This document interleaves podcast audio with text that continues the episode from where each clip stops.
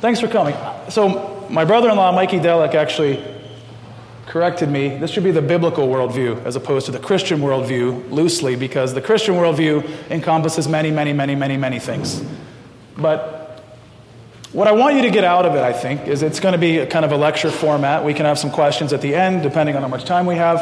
But what I really, really want you to take away is an inspiration to study, wrestle, and in the context of dialogue with believers and with, with other people that aren't believers.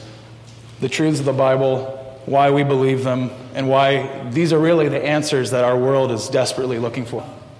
Get into the main meat of the, of the forum, some context to set the tone, and then basically I want to, I had a really hard time praying and thinking about like the Christian worldview. I mean, it's like a five-year course, you know, in, in university. It's like, what do you talk about? But I, I, I, there's three kind of key points that are based on a, a, study I did recently on Francis Schaeffer's book, uh, The God Who Is There, which I recommend.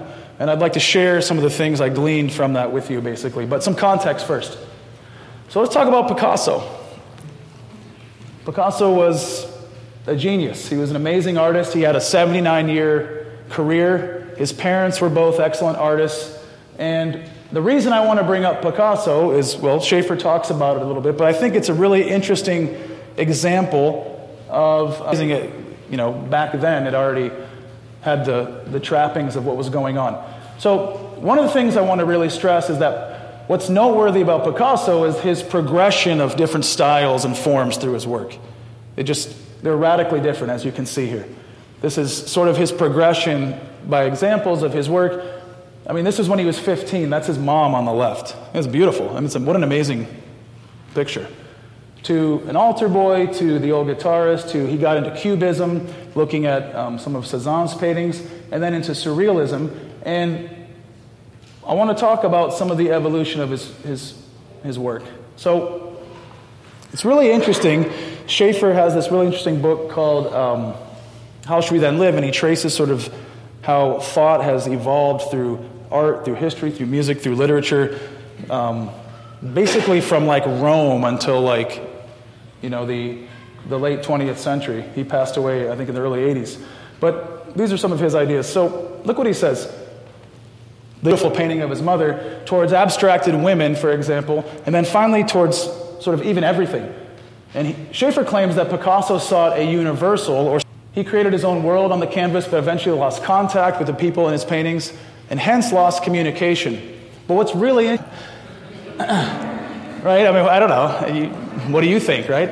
Um, and uh, it's really interesting. He, you know what he wrote? So there was this issue. Why would why would you do that on a painting? Why would you write? Why would you write this? And the idea is that the communication in his painting, right, has no logical relationship to the subject of his canvas. That's why you're all laughing. Right? His, his abstraction here carried to its reality that I can tell. And so what's, the solution he came up with was this illogical leap. It doesn't really make sense. It doesn't make sense because there's no real clear connection. But I think this illustrates, um, we could talk a lot more about that, but I think this illustrates modern man's problem the loss of communication and alienation bore much fruit around us lately, as you see. I think in it. Invest. you know, I mean, there's just what is real? I suggest watching the documentary What is a Woman by Matt Walsh. It's, it's enlightening. Differing concept of what's real, what is reality. Just going, yeah, there we go. So the saving the soul, saving the mind came from uh, this Lebanese statesman, believer, Charles Malik. And when he was at the Billy Graham Center in 1980, when he was sort of commissioning it to open it up, he had this, this quote. And I want to read it fast. Um, I'm going to have a number of these. There's a little bit of reading, but let's get, let's get moving. We got to get into we got to get into some thoughts. He says, "I must be frank with you. The greatest danger confronting American evangelical Christianity, this is 1980, is the danger of anti-intellectualism. The mind and is apart from profound immersion for a period of years in the history of thought and the spirit. People who are in a hurry to get out of the university, start entering money, serving in the church, preaching the gospel, have no idea the infinite value of spending years of leisure conversing with the greatest minds and souls of thinking is vacated and abdicated to the enemy. Who among evangelicals can stand up to the greatest scholars on their own terms of scholarship? Well, I think a lot of people took his claim seriously because, especially in philosophy departments, there's, there's been a big, you know, in the last 40 some years, there's been Okay, who among evangelical scholars is quoted as a normative source by the greatest secular authorities on history, philosophy, psychology, sociology, politics? Does the evangelical mode of thinking have the slightest chance of becoming the dominant mode in the great universities of Europe and America that stamp our entire civilization with their spirit and ideas? For the sake of greater effectiveness in witnessing to Jesus Christ, as well as for their own sense, cannot afford to keep on living on the periphery of responsible intellectual existence. Quite a quote. I mean, boom. Are we engaged in that sense? So that's sort of the broader context. Biblically, um, I want to link this form with my brother's form, Tim Munther, who had a, he had a worldview forum at, at Pine Valley. And I think this, this verse, uh, 1 Peter 3.15, this is in the context of suffering. Peter's where we want to go. Verse 15, but in your hearts honor Christ the Lord as holy, as Lord, always being prepared. So the red is what I want to focus on in our form. Always being prepared to make a defense to anyone who asks for a reason for the hope that lie, for the hope that is in you. Yet do it with gentleness and respect concept. I suggest you check out who asks you for a reason for the hope that's in you. That means you're logically discussing things with people. You're you're convincing people of, of, things. You're discussing why you believe that Jesus is God and that He saved you. And again, this is in the context of always honoring Christ, the Lord, as holy. So that's where we want to we want to focus on the red. So let's set a couple more things for context. If you were God, how understandable in a way that you could distinguish it from other messages? How would you, authentic, so be, how would you be self authenticating? Well, we have a clue here in 2 Peter. So Peter says, this is a very interesting passage. Again, Christ, but we're eyewitnesses of his majesty. For when he received honor and glory from the God the Father, and the voice was borne to him by the majestic glory, This is my beloved Son, with whom I am well pleased, we ourselves, you know? You can shout it out. Transfiguration. Transfiguration. That's right. What an experience that must have been right? He, he wanted to build sort of hangout spots for him and the boys up there. What does he say, though? This is really interesting contrast. Verse 19. And we have the profession as to a lamp shining in a dark place until the day dawns and the morning star rises in your hearts. Knowing this, first of all, that no prophecy of Scripture comes from someone's own interpretation, for no prophecy was. What's Peter saying here? He's really giving us the basis and the sub, you know, it's, it's believing sort of without evidence, or it's believing even with that little thought in the back of your head that that's probably not true, right? Belief without evidence. Have you heard that before? I mean, that's, the, that's the, his transfiguration experience, looking at Christ to objective fulfilled prophecy and space time history in the Word. Then he gives it a specific ordering, right? He's saying these historical facts, prophecy, that you can check historically, you should take those more seriously than my own experience and word as far as what I saw. You follow me? I don't think that's blind faith. He's arguing for evidence and he's arguing for something checkable, right? Come check and go see. Right? Versus, you know, a lot of people like to bring up the blind faith concept with Thomas, which is very interesting. They don't read, you know, Blessed are those who believe, who haven't seen me, right? Jesus says. But no one reads the next verse. Why did John write his gospel? These things are written so that you might believe. Like, boom, I have this whole gospel of evidence, all these miracles, all this evidence, all these things. Like, come on. How can it be blind faith? No, no. So this is sort of, to me, the main, the main answer to the question, how would you authenticate yourself, is through prophecy. That's checkable historically. Now, we can't get into all that, all the details. That's, again, that's, that's one year of the.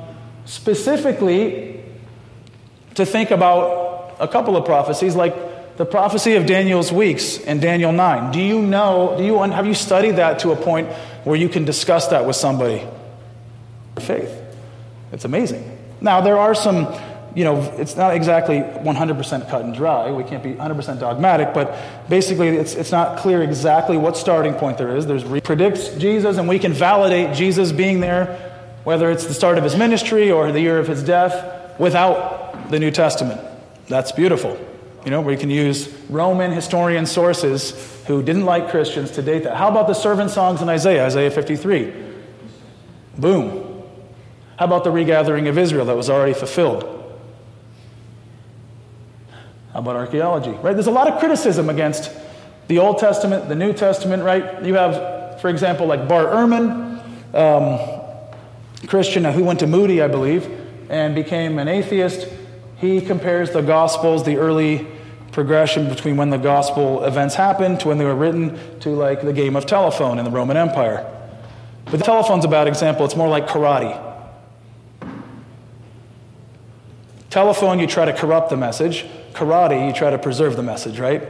Very different. Mo- What's my point here? My point is have you looked into the archaeological evidence, say, for the Old Testament? I got a question uh, once, like, there's no archaeological evidence for the Exodus, therefore I don't believe the Bible. How would you respond to that? Have you looked into it?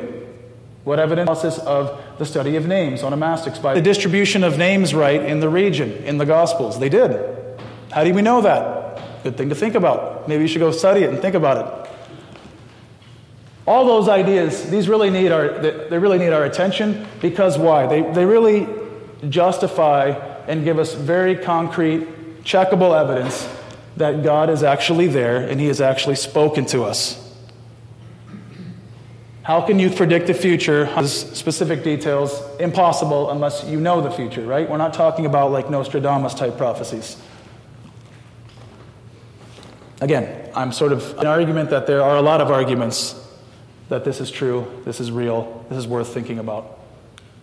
But let's move on. There's three things I want to do in a sense. And again, this is my this is me going to be taking a lot of stuff from Schaeffer. We want to look at knowledge. We want to look at communication and love. And then we want to look at the gospel, man's dilemma and the solution. Those three things. So, has spoken. That provides us a foundation for actually believing that there's a reality that we can know. He's spoken, He's there, He's said things about reality. We can check some of them, therefore, we. So, His revelation in the Bible, of the Bible and history, we can think about, we can understand with our minds, and for God. It's a good book to read. Evolutionists claim, so I think this is a really, really interesting point. The main, the main idea is in the red. Evolutionists are fitness, our survival as humans.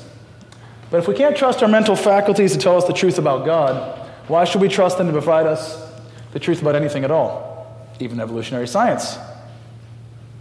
Natural selection, this is the point, preserves what helps us survive, not truth of reality.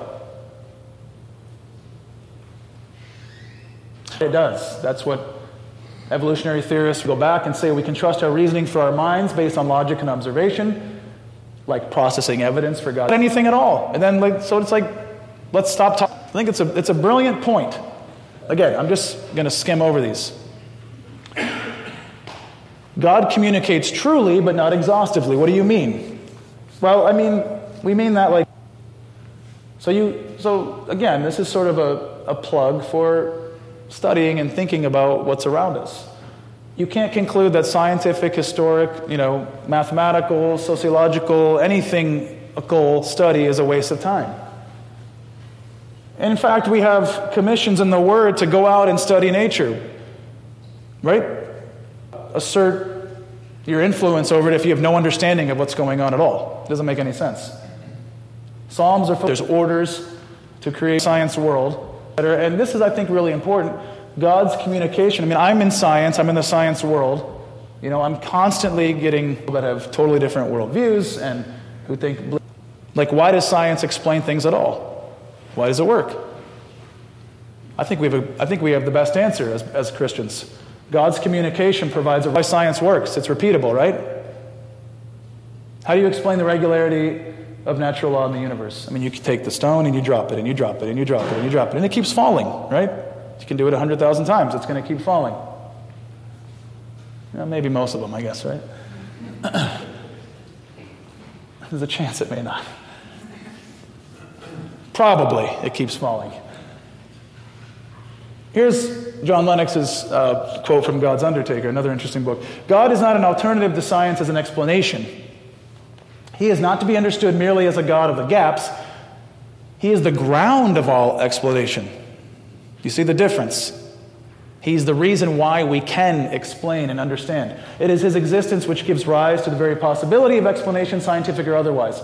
It's important to stress this because influential authors like Dawkins and lots of other people will insist on conceiving of God and this is a lazy conception, as an explanatory alternative to science. No serious Christian or thinker claims that. No one's saying that. There's lots of Christians who do serious science, and they're serious believers. Again, that's a huge epistemology. How do we know we know things? That's a huge field. I just we're just covering in a couple of minutes there. How about true love? How about love and communication? Communication first. Okay, so maybe we can simply break one, you can communicate perfectly every time with everybody. Doesn't happen. Two, you can't communicate at all with anybody. Doesn't happen. Or three, we can communicate partially and understand more or less. Right? I mean, when you're re- like when your doctor, you know, is is giving you orders of a prescription and you read the, the medicine label, you're not, you know, and you follow the, you know, the, the instructions to take, you know, the, the Z pack for however many days, et cetera, et cetera, et cetera. I think you understand what's going on, right? There's pretty clear communication there. To say there's no communication doesn't make any sense. To say we perfectly communicate doesn't make any sense either. I mean, just hang out with me and my wife for a second, and you'll, I'll, after that one.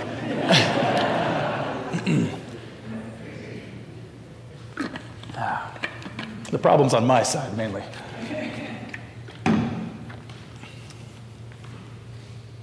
You seem to understand my joke, though. Wow, I guess we're communicating. Interesting. but this applies to divine human communication. So I want to. This is a, a, a, a sort of a chart I stole from Schaeffer's book. You have God on one side so you have the attributes of God. And he communicates, he loves. Again, there's that's a huge topic in itself. I'm just going to say personal and we can you can sort of fill in your definition there. On the side of personal, we have man. Man was made in God's image, right? There's a gulf here and here. I'm differentiated by, from animals, plants, and machines. I'm, I'm, I'm way different than them in some order. Yes, there's lots of similarities in terms of, we can see lots of behavioral similarities between us and animals, but on the level of perception, of many things, I'm, we're all the same, right? God is transcendent and we are all finite. We're all down here. But this is interesting. God has revealed that we're made in His image. And so, what's, what's cool is that the problem of God communicating with man is not of an absolutely different order. It's not like over here, right? Because we're made in His image, we would expect that actually, and He that we can actually understand Him to a certain degree, and that we can actually understand each other because we're made in His image. Not fully, not exhaustively, but to a certain degree. It's a kind of a simple point, but does it make sense? that otherwise. I don't get that information that I communicate with humans, and I can understand some of that. And in fact, I can use that to understand the communication that he and I have. Let's talk about love. love. I'm not sure what that means. Love is love. It mean anything yet. Good. So far, a great conversation. Or kindness is everything. That's also interesting. If you want a nice, sort of relatively recent philosophical treatise on love from a kind of, they bring up some good questions. I'm serious. One of the main points in the song is they say, if you don't know truth, then you don't know love. Very interesting. We have social conceptions that are, that, again, at this point, That's the reductionism. Oh, we can explain love. It's just this reduction to the very thing that are activated, and that's what love is, right? And we can, you know, we have all this. There's a nice, a nice little study from Harvard. Is right. It's this chemical, complex chemical sort of dynamic that's all about trying to preserve the species. That's what love is marriage that they enjoy would say or has a, you know a relationship with someone that they, they care about with a child with a friend anything would say like that really encapsulates what love means to them Now, it's like so john lennox has this great example it's like you have a poem and you look you you and that, you analyze the chemical makeup of the ink in the poem and you're like oh i understand what's going on here well the poem has a message that you that's going on here what happened to that you don't understand the poem, or looking at a painting, I know the chemical makeup of the paints. So what? It's a picture of my mom, you know, like, come on. Clues there's something more, right? I think that's what I'm trying to say. C.S. Lewis said it like this in terms of beauty. What more, you may ask, this is in The Weight of Glory, an essay also I recommend. What more, you may ask, do we want? Ah, but we want so much more. Something the books on aesthetics see beauty, or experience beauty, or see beauty, sorry, see beauty, though God knows that is even bounty enough. We want something else which can hardly be put into words. It's very interesting how he, how he words things, right? He really gets at essences of things. To be united with the beauty we see. That's what we want, to pass into it, to receive it into ourselves, to bathe in it. To be, we have here on earth, they don't quite do it for you. Yes? Does it fulfill your need completely, perfectly, always, 100%? that has to do with the Trinity. That's why the poets tell us such lovely falsehoods. They talk as if the west wind could really sweep into a human soul, but it can't. They tell us that beauty born of a murmuring sound will pass into a human face, but it won't, or not yet. For if we take the image of, uh, imagery of Scripture seriously, if we believe that God will one day give us the morning star and cause us to put on the splendor of the sun, then we may surmise that both the ancient myths and the modern poetry, false as history, may be very near the truth as prophecy. There's something deeper, something more that's there that I can't quite put my love anchored in the Trinity. Schaeffer claims actually that he would be agnostic if, if there was no Trinity, which is very interesting. He says we would have no answers philosophically if there's no Trinity. So look at this. There's the universal. Here's the, here's the foundation. So the existence of love has not been rooted in chance but in what or who has always been. That's a very important point. Go back to this. The complex dynamics, what's that all about? That's rooted in what? If there's no God, if we're just here somehow by, on things that are living, love has developed just by chance to propagate the species. So that's, that's at the bottom, that's as most as it can mean, right? It's, a, it's kind of a, it's a very limited answer. I think this is a much more comprehensive answer. Here's two reasons why. Are you following me? You're with chance, then, once again. That's when we see, I can understand something of the love of a couple walking arm in arm. When, because we are image bearers of God, we why? I'm made in God's image, you're made in God's image. We are interacting in ways where we're showing love. There are clues there. I'm not sure why there's this other, I don't know, there's some typos on the, on the screen there. There's some clues there about what? About God's love, right? We are separated again. This is supposed to read the line of anthropology. I'm not sure what's going on. But the point is, is that here's me, here's other people. We can communicate, we can love, we can interact with each other, we can observe each other, that gives us a clue that there's something going on correlation what has been revealed that's above that's that's always been there a trinity of the trinity and you know for eternity past this community of love relationships when i look around and i see the love that i have between humans myself and other humans that makes sense because there's something that's always been there there's a meaning there you follow me that's much different than rooting it in chance how about this? And here, this sort of speaks to the capacity, my relationships, right? I mean, really, because the Trinity is there, there's a transcendent love. Human relationships just kind of touch that. Let's keep going. Again, I feel like I'm not doing these. But again, the point is do any of these things take hold in your mind that you're interested in? I want to go deeper with some of these things. I want to think about it some more. I want to talk about it some more. We'll talk about that at the end. How about man's dilemma and the solution? This is really interesting. What does it mean to be human? Who am I? Huge topic. I think for this generation coming up, extremely important. I haven't studied this out a ton, but I really think it's incumbent upon us to help the next generation really understand this and think about this and study in terms of discipleship with them. I'm finite and personal, right? You know, man is fallen, right? But I'm not just evil completely, am I? We do, people do amazing things whether you believe in God or not, right? Very noble things. Why? We do very cruel things, we do very noble things. We're personal, we want to have relationships, and yet we're limited. Well, what's sort of the traditional, modern, psychological, sociological, scientific view? So, this article by Kim Holmes, here's Freud. He made it clear that the source of man's biological and cultural evolutionary progress, self denial, was also responsible for the tragedy of the human condition, namely repression, eternal psychic ambivalence, chronic, I don't even know what that means, eternal psychic ambivalence, whatever, etc. Interesting quote from Skinner. I'm not going to read these because I got to get moving. DNA neither cares nor knows. DNA just is, and we dance to its music. What, is, what, is it, what are these things saying? That we're, man is determined genetically and environmentally by, the, by, the, by these factors, right? And again, it's governed by chance at the bottom. That's what you are.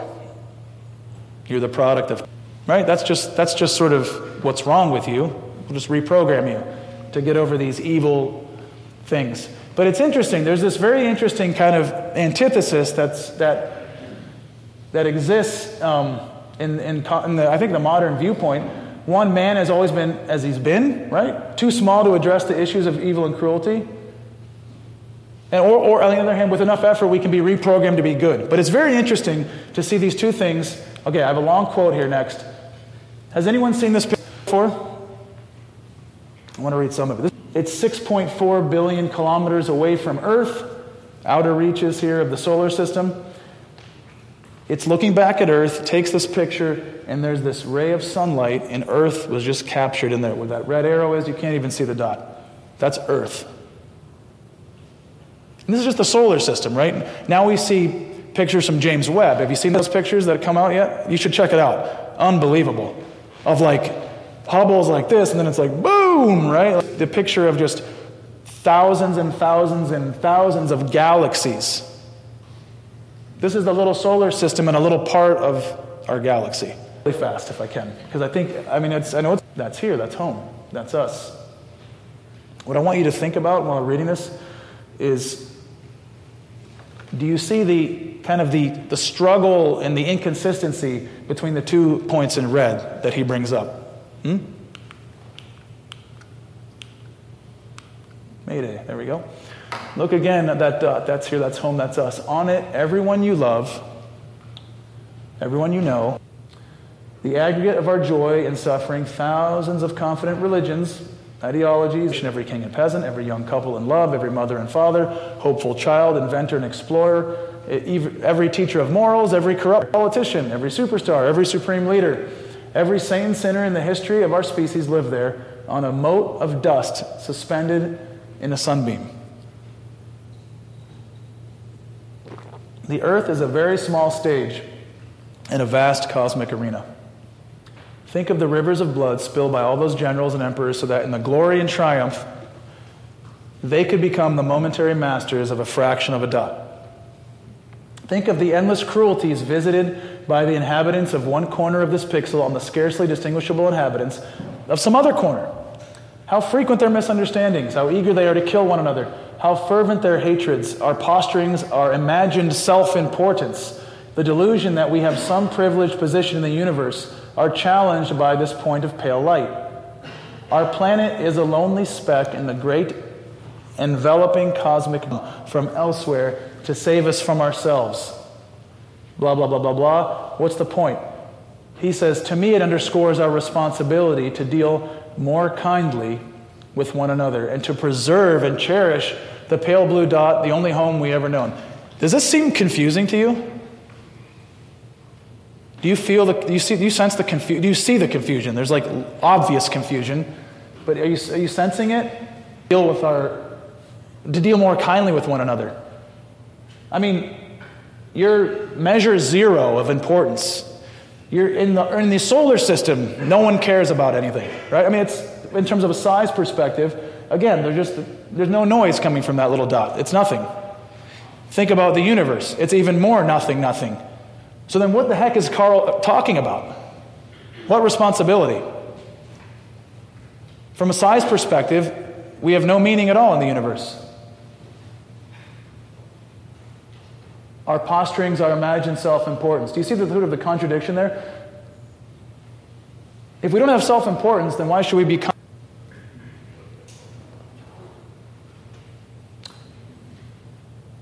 Why are these things evil? Why are the endless cruelties bad? Aren't we just on this dot in some remote corner of some solar system in some galaxy, one of millions in the universe? Who cares? You see that, right? Where man has always been too small. We're, we're nothing on a little planet in no, nowhere land. But let's be kind to one another, opposed to one another. Bad answer, Carl. Sorry. But very popular answer, right? That's, that is the answer these days. What's the, Christ, what's the Christian, well, I should say, what's the biblical position? Is a metaphysical one. We just, that's how we've always been. There's no changing that. But the biblical position is very different. There's a moral problem. The moral, there's a moral issue. There's a moral reason to our dilemma. And I've talked with lots of people about this at my university. I don't know, most like I can't make too many head, too many. Maybe, maybe I'm, maybe in Laz's form, like I'm the problem. That, that's, you know, like he said, yes, don't be the problem in the communication against the people. I don't know. It's been revealed. We know that's where objective moral law is, right? Things are good because God is good. Not because he wills it or blah, blah, blah, blah, blah. No, no, no. Get that nonsense out of here. God's character is what sets moral law in the universe. And if it's broken, that, man, that means man is truly guilty relative to his character, relative to who God is. And the biblical answer is that man is now abnormal, right? There was an actual point in time in space history, space history, in space time in history when man fell. So you, when man didn't fall. Man was in communion with God, not alienated from God. Man fell, right? Man had a free choice to rebel against God. Again, has a much better fit to what our problem is, but clearer and logical reason as to the problem we're in now than to the one we just heard. Hmm? At least this, this, at least this has a, a logical consistency to it. What's the solution? The solution is this thus and sent his son to be the propitiation for our sin. All have sinned and fall short of the glory of God and are justified by his grace as a gift. Through the redemption that is in Christ Jesus, whom God put forward as a propitiation by his blood to be received by faith. This was to show God's righteousness because in his divine forbearance he passed over former sins. It was to show the righteousness at the present time so that he might be the just. He's holy, yes, and the justifier, he shows mercy to us of the one who has faith in Jesus. This makes logical sense.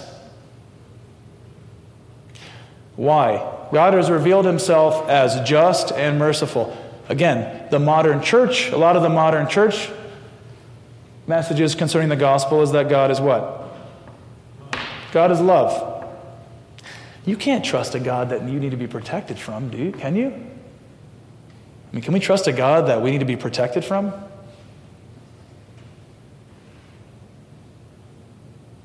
Have you heard that message before?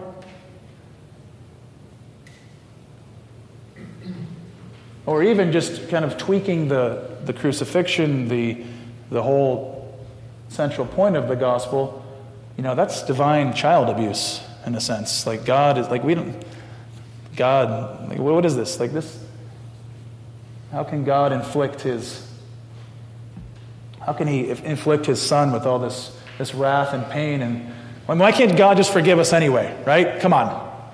Just forgive us. Forgive you if you ask, you know, you're repentant, you're, you're genuinely, you know, realize that you're a sinner. God says he cares about evil, right? But what also is interesting is this.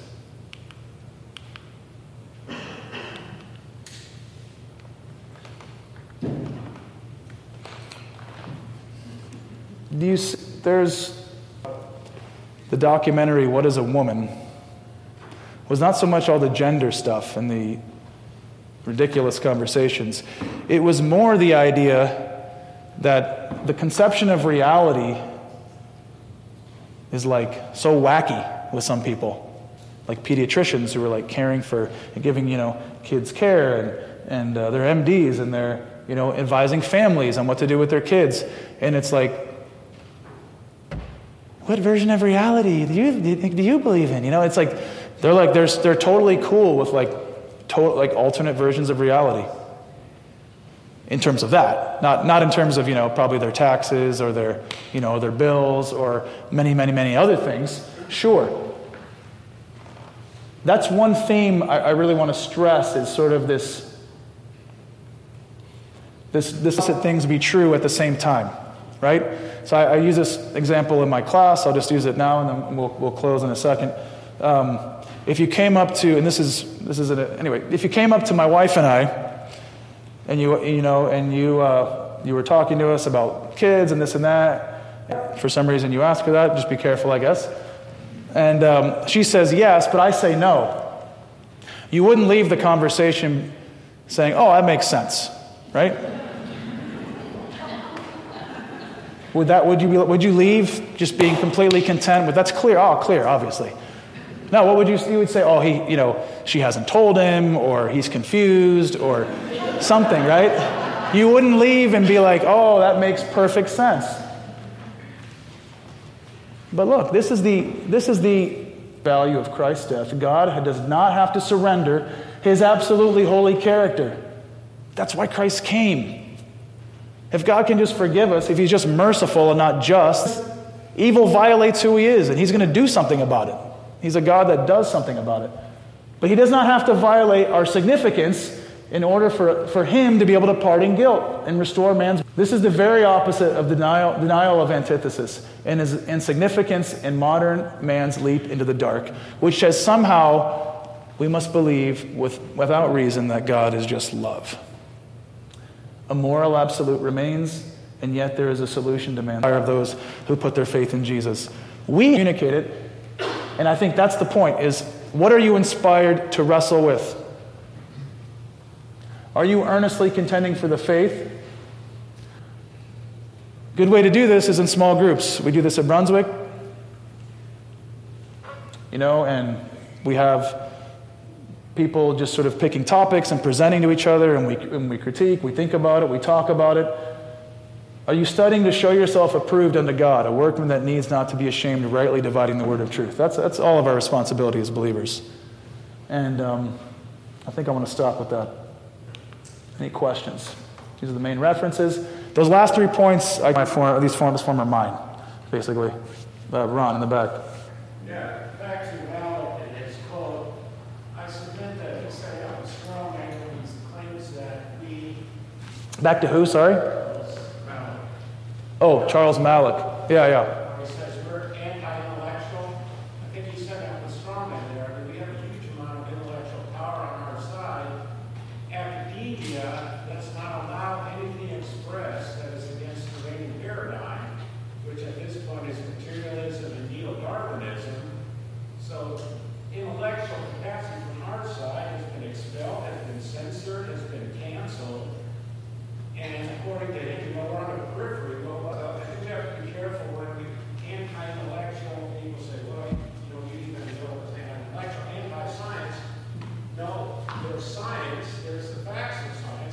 scientists which interpret it. And that's what we get. We get the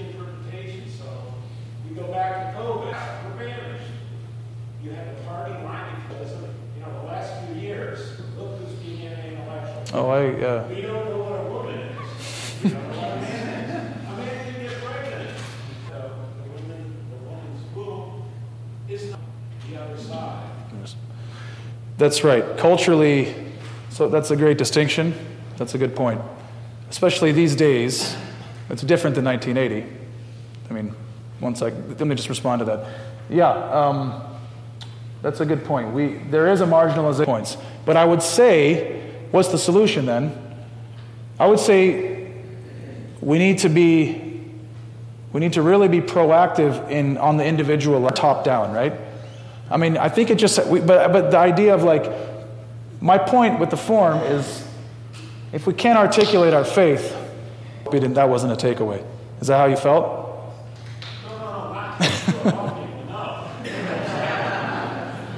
The perception among the universe of people in the U.S., North America, Europe, Western Spirit is that Christians, especially those rock people on the, on the right, those evangelicals, they're anti-science, they're anti-intellectual. I, I hear you. Let me hear, and then we'll go back. Yeah. Going back to God's love, actually God is only love that's really demeaning to God. I don't want to believe in a God who is not trustworthy. If he treats evil and the good the same way, why would I want somebody that I that I bow to and, and worship if he has Because all of a sudden, how do you deal with evil? That just the, the, right. That's the summary of what we heard. Yeah, Dave, and then we'll go back to Tom. Follow up on Ron's comments, uh, Malik has maintained in uh, the scandal of the evangelical mind that Christian with the pressures that have been put on Christianity by Dawkins and uh, Christian faith. And then, so what does Christianity do? But it just relies on whatever we can figure out on our own as to how challenge, how it is not, we're not working at the same level. And so, uh, you know, we are to serve God with all of our heart and our strength and our mind. And the mind part has fallen out. Other than Schaeffer, there hasn't hardly been anything in the last, what, 60 years or so that really confronted I would say William Lane Craig is one who has done. He's done a lot, and John Lennox has been doing things too. But yeah, I agree. That's the point. many gener, a number of generations have gone on. So that's. I agree. Yeah, absolutely. Tom. One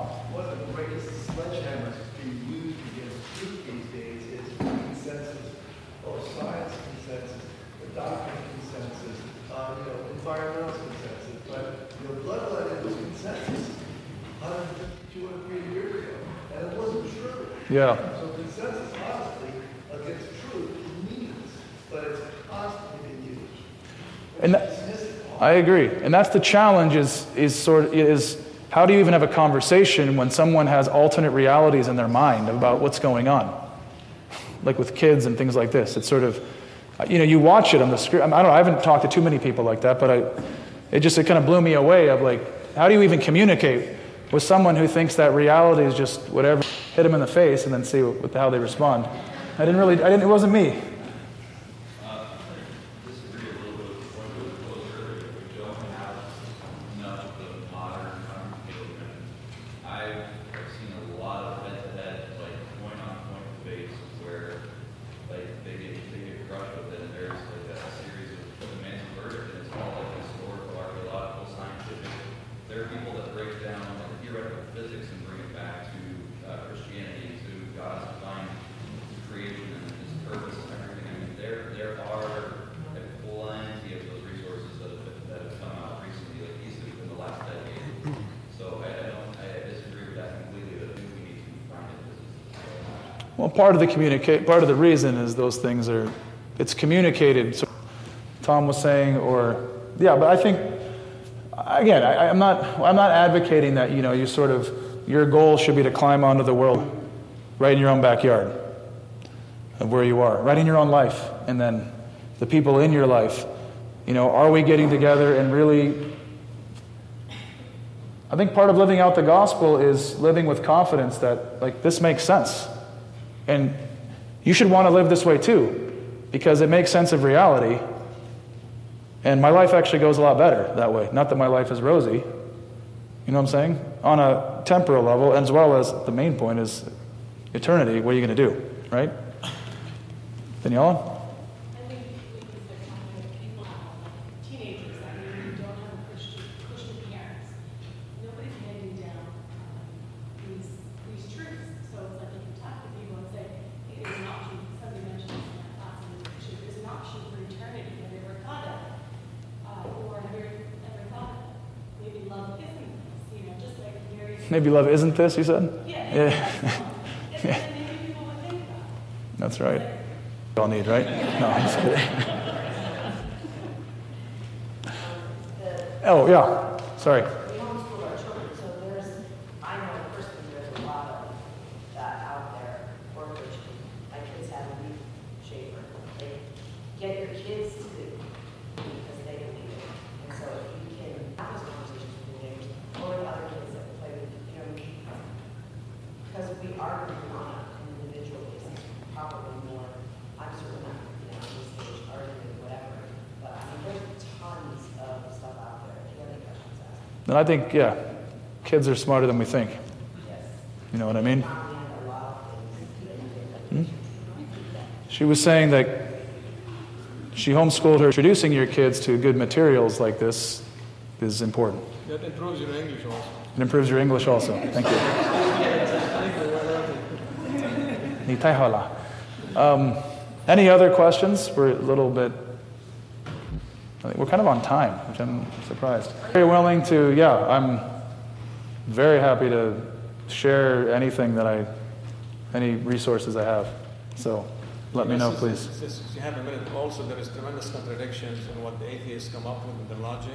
Of course, the most famous of them, or one of the most famous, is uh, Richard Dawkins, who speaks of love and kindness and people are nice to each other, and at the same time speaks of the selfish gene that cares about nothing except its own well-being and reproduction. The two are completely, they don't exist together, completely contradictory. Don't understand. That's right. That's right. Other thoughts, comments, questions? I hope this was useful for you. That's my, that's been my prayer, and uh, yeah, let's let's keep talking. I'd love to have conversations with any any of you that if you want to talk about these things. Or thank you.